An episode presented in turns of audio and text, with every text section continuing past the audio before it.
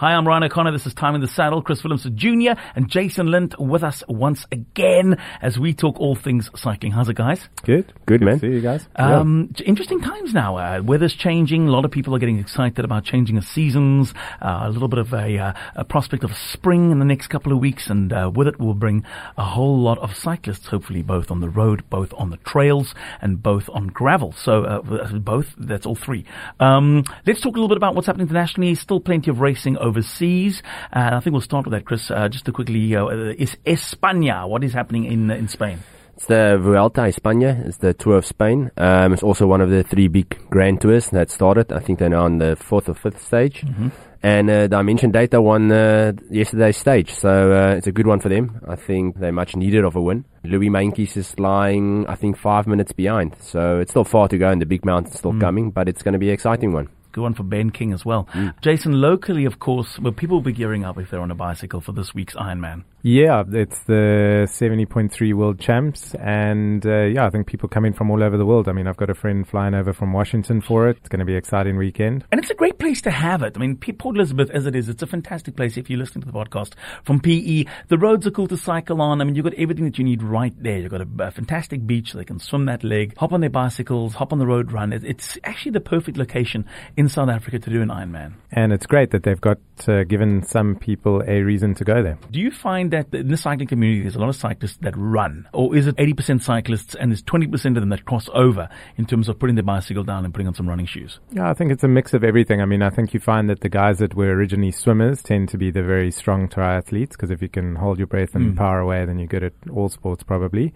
A lot of my runners will obviously add cycling and it's, it's unusual, I think that, hey, Chris, that cyclists add running. But, uh, yeah, it's, it's just a great all-round sport, uh, super disciplined in the training Yeah. and, you know, you've got Steve Atwell coming next week. He's confirmed that he can Stunning. make that. So he can sort of give you the real back end of all the, the triathlon training and, and what the guys are doing. Does someone like Steve still compete? Does he still go on even for, you know, even though it's not professionally? Does he still go and do Ironman or he trains Iron, uh, Ironman athletes? Yeah, he he does, do but uh, I mean, I might have a wrong perception of him. I think he has a lot of DNFs. Sure. Um, but you know, his focus is getting other people through it. He just participates because he's there Yeah. anyway. He might as well enter. Got you.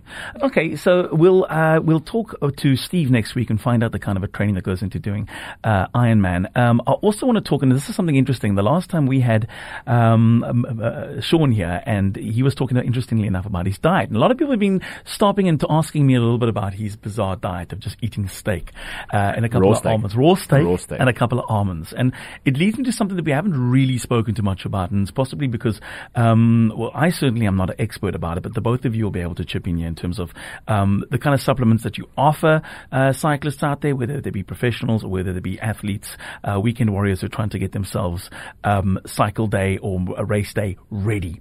Um, what are the big sellers? I remember, and I remember him chatting also last week uh, or last podcast about the old UVM bars, which have now, now I don't even know if they still make those anymore. PVM. Uh, PVM, uh, PVM sorry. PVM. Uh, do they still make PVM bars? They do, yeah. And I, whether it's true or not, I heard the story that it was originally developed as a as a meal replacement for the army back in the day, Sure. and and then obviously went into to sports.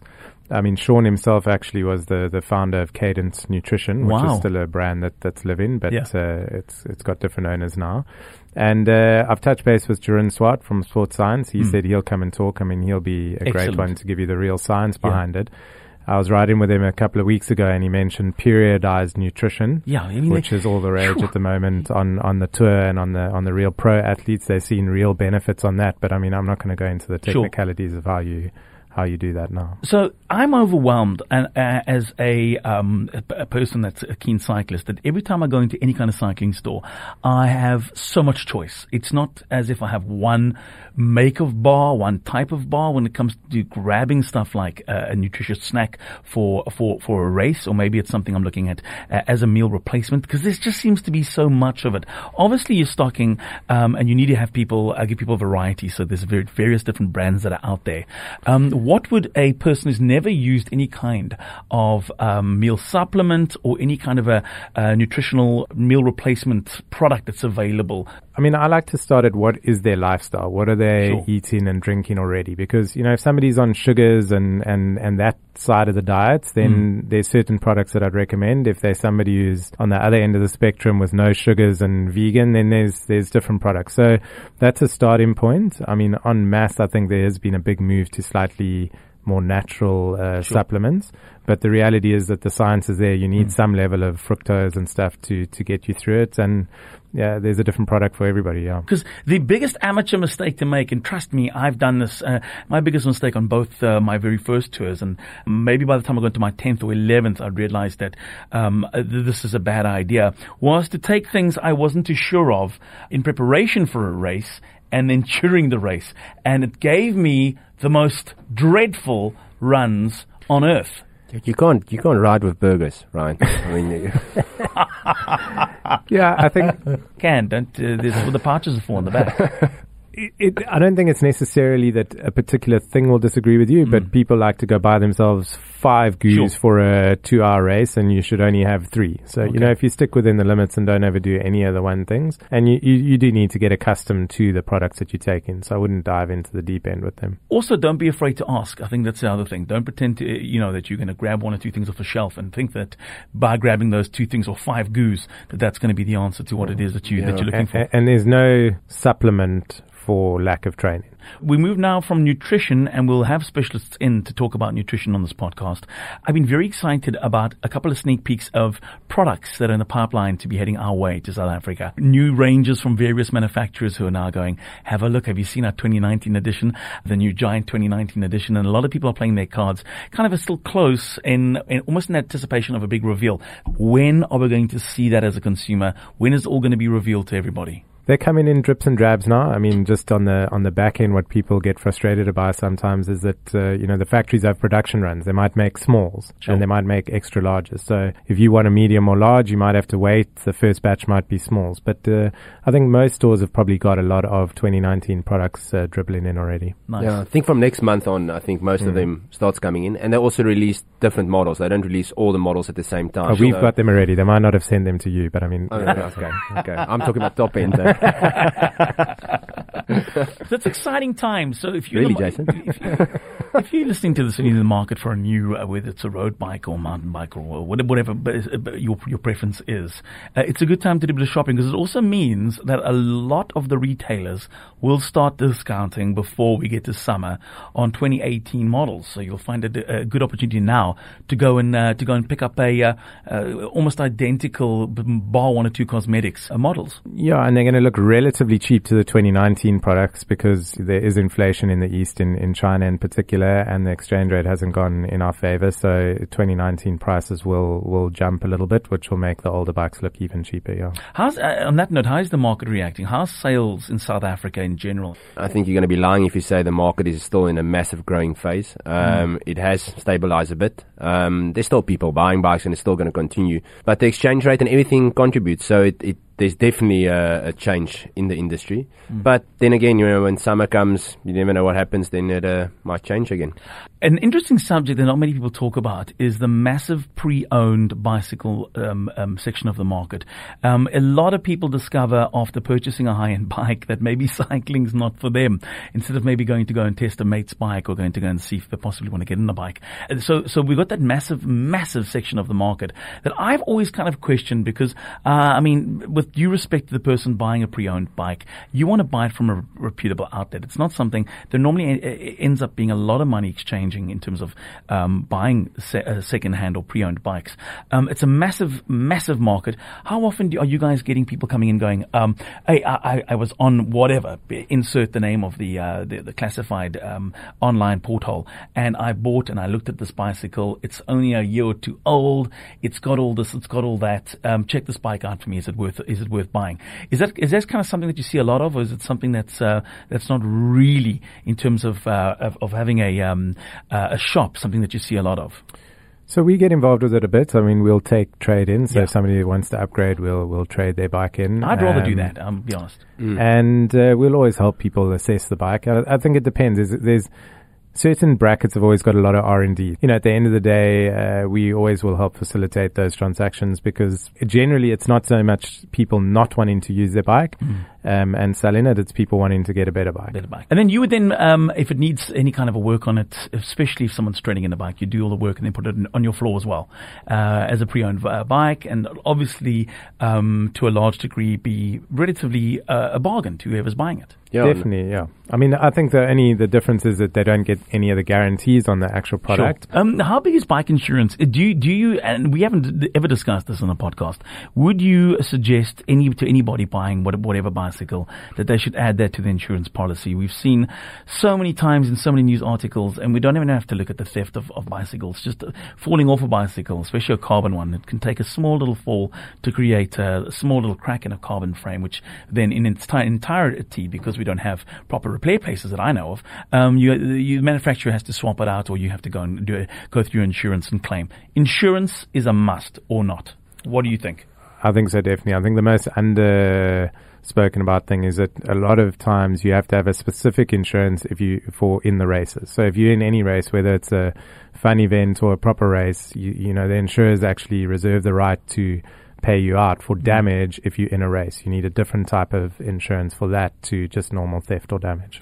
And it's worth it in the long run. I mean, you, your premiums aren't going to be too high uh, to add it to your, your your insurance. And if you're going to ride a, a top end bike, you may as well um, add it to your insurance in case, in just in case of anything. Yeah, no, listen, uh, there's there's some companies that offer really incredible deals on insurance. I saw now that King Price actually insures your your bike for free for the first 30 days, and then if you take your car over to the insurance, then they'll insure it for, for life while you're the owner. So Sure. there's some great deals out there, but Your insurance car, is a- your bike. your if you take your car over, they'll still insure your bike. your bike. Oh, yeah, nice. and they'll guarantee to match the price. So there's a lot, lot of that out there. Mm. Um, and uh, yeah, insurance is a, a must. A lot of people might have asked why we didn't start with this news, but it is big, big, big news in the cycling community. Chris Willemse Cycles now officially under the Cycle Lab umbrella. Yeah, no, it's been a been a long journey to get this sorted, but it's uh, exciting times. We're really excited for what the future holds, and um, yeah, big company um, uh, in terms of Cycle But Chris Willemse also synonymous in the Western Cape with giving you that feel that it's a, a family brand, um, the kind of a, a business you do is on the same level, not like the big corporates, more of that family feel. And I think that's still to be expected of Chris Willemse uh, in terms of the immediate future. no, definitely, Ryan. I mean, we've been been around for for 41 years. And we're not just going to change uh, the business model. There's been a, a lot of criticism that we're going to lift our prices, we're going more expensive. Um, we're staying exactly the same. Yeah. Everybody's family still stays on board, and we just um, have a bit of muscle behind us Sure. to, to buy bigger and get better deals to the to consumer. And a That's the bigger range. And a bigger range as for well. sure. Yeah. Nice. Okay, so that's exciting news. Um, let's talk a little bit about uh, the upcoming events this weekend. Uh, also, uh, are you not? Uh, a lot of people are talking about going and cycling. I was talking to Sven Swart today uh, from uh, Tal Torres, saying he's off to go do next week's big, and it eludes me the name of it, mountain bike event uh, next weekend, next week. Um, on the calendar, I, I I have the same look. Short term focus is that this weekend Yeah. is this Tour of Ara, Okay, which we've been speaking about new bikes, but that race, there's a rule that you have to be riding an old bike. is it not right to know So- where next week? Could be, could be. Like how old? Well, if you're an international participant coming over for it, you have to have had a bike pre 1999. Oof. And if you local, I think you literally have to have a bike that was South African made pre that even. So not even just an old bike. It has to be specifically South African made, which obviously we did have a Peter very Allen? big um, bicycle industry in this country at one Mm. stage. Would, uh, but, but I just dropped the name there, and you all looked. and No one said anything. Would I be right in saying Peter, Peter? Allen, De Peter Allen will tick the box. It'll be one of them. Yeah. That was my first. Scotty very ex- Hansen. That was, that was my first very expensive bike. It had this. The, I, I think we've chatted this before. The most ridiculously thin tires, and everyone in the northern suburbs was like looking at me. And they're like, wow, look at this bike. It's bright yellow, and it's amazing, and it's got Peter's name on it. Whoever Peter Allen is, and I was like, yeah, this is rock and roll. Yeah, you have to ride a pre 1999 South African built steel frame with period correct components. That's That amazing. becomes a collector item, actually. Yeah. So anything But in your the collection, Chris? harshness, the Anything on your harshness sales I've got, a, of I've got a few there hanging. I've got a, quite a few, but I'm not taking them on the road. Uh, no, definitely not. Uh, okay, so guys, I have checked it out. Right to know where it does uh, take place uh, around McGregor in the Western Cape from the 7th of That's it. September. So we'll talk a little bit about that uh, in the next podcast. But in terms of your events happening this weekend on the cycling calendar, Chris, what's up? We've got that uh, Namakwa Quest actually starting. Um, Um, then we've got the Trip Trans Cederberg Experience, also in the Western Cape. Um, we've got the Bosveld Challenge in Limpopo, and then we've got the Met Help Ride and Run, also in the Western Cape. Right, and of course, uh, back to Ironman as well. Uh, it's a big weekend for Ironman, so all those other events taking place around the factory. We've got Maybe Ironman. that's something we should try, huh? What? Half Ironman. I would like the, The movie. three of us. I like the movie. I'm in. I know, I'm in. I know you've been, What? you've Okay, been yeah, talking I'm about keen. it. Jay. I'm Wait, keen. Dubai in January. Dubai, It's a half, isn't it? January. Is it half? It's a half. Listen, It's flat, I think we moderate speak temperatures. to the powers that be at Emirates Airline. Seems as now, as now we're giving them a free plug to get us to Dubai, and we'll do the podcast live, and we'll stream the podcast, uh, kind of like they do with uh, a couple of other um, um, uh, cycling podcasts Yeah. where they have a daily update. We'll do this every day in Dubai around that Ironman, the half, um, and we'll go do it in Dubai if our friends at Emirates are on board. So uh, uh, if you know But we have to we have to get a, a weight goal. So we have to say, listen, Oh, we need to lose. now. Lose. No, no, really, we have to lose about ten kilos each. Between us. Jay, Jay, yeah, Jason, you, Listen, you, I'll have the you, easiest. you twenty. I've got a I've got a six kilo over the next six months weight loss goal. Listen, I can That's a lose, good idea. I can lose 10 kgs in two months because I got the most to lose here, guys. I can definitely, that's doable for me. Ryan, you're on uh, the Emirates mission, Yeah. And we're there. Definitely. Done. Um, I think it's a great idea, and I think it'll be a nice one for us to uh, to experience not only Dubai but also go and take our bikes out there, go do some cycling out in the desert, and uh, and see uh, you know what life's like. I think a lot of uh, expats inside, uh, in Dubai would love to have us there and uh, talk about their life on a bicycle out of Dubai. Um, weather-wise, yeah, it's not looking too great in Cape Town this coming weekend. You've got weather highs of just 16 degrees. The rain is due. We've got today and tomorrow to get on our bikes, Chris. Um, Chris and I will be out in the Magic Forest. Um, in actual fact, Jason, why don't you join us on an e-bike tomorrow? Uh, sure. What time? We'll go out. Uh, I'm going to try and get off work a bit early, so just after two o'clock. We'll go out for a two-hour cycle in the north. We'll be with no traffic back in the southern Can't you. Jason? It's like, no. Sure, I can. I'm just checking. Come on, Your check. dad will allow you, man. Yeah, I'm make sure it, make it, you Uh, you can catch the Three Amigos tomorrow. We'll be out in the northern suburbs just after two o'clock. If you're on a bicycle, uh, feel free to stop us and ask us questions. And uh, maybe who knows, we might feature some of those questions uh, on our podcast next week. But we will be out on mountain bikes before the rain comes, which it does on Friday, 16, Saturday 15, Sunday 15, with plenty of rain, and most of next week also in Cape Town in terms of your weather, uh, miserable. Joburg though, hello sunshine, uh, 24 degrees Saturday, 24 degrees Sunday, starts at about 11 degrees. You're in for beautiful, beautiful weekend. Um, Durban, you're exactly the same. A little bit of rain expected for Port Elizabeth, believe it or not, uh, over Ironman weekend, but other than that, clear skies. Enjoy your cycling wherever you are, and we'll catch you again, Jason Lind, Chris Willemse Jr., myself, Ryan O'Connor, on Time in the Saddle next time.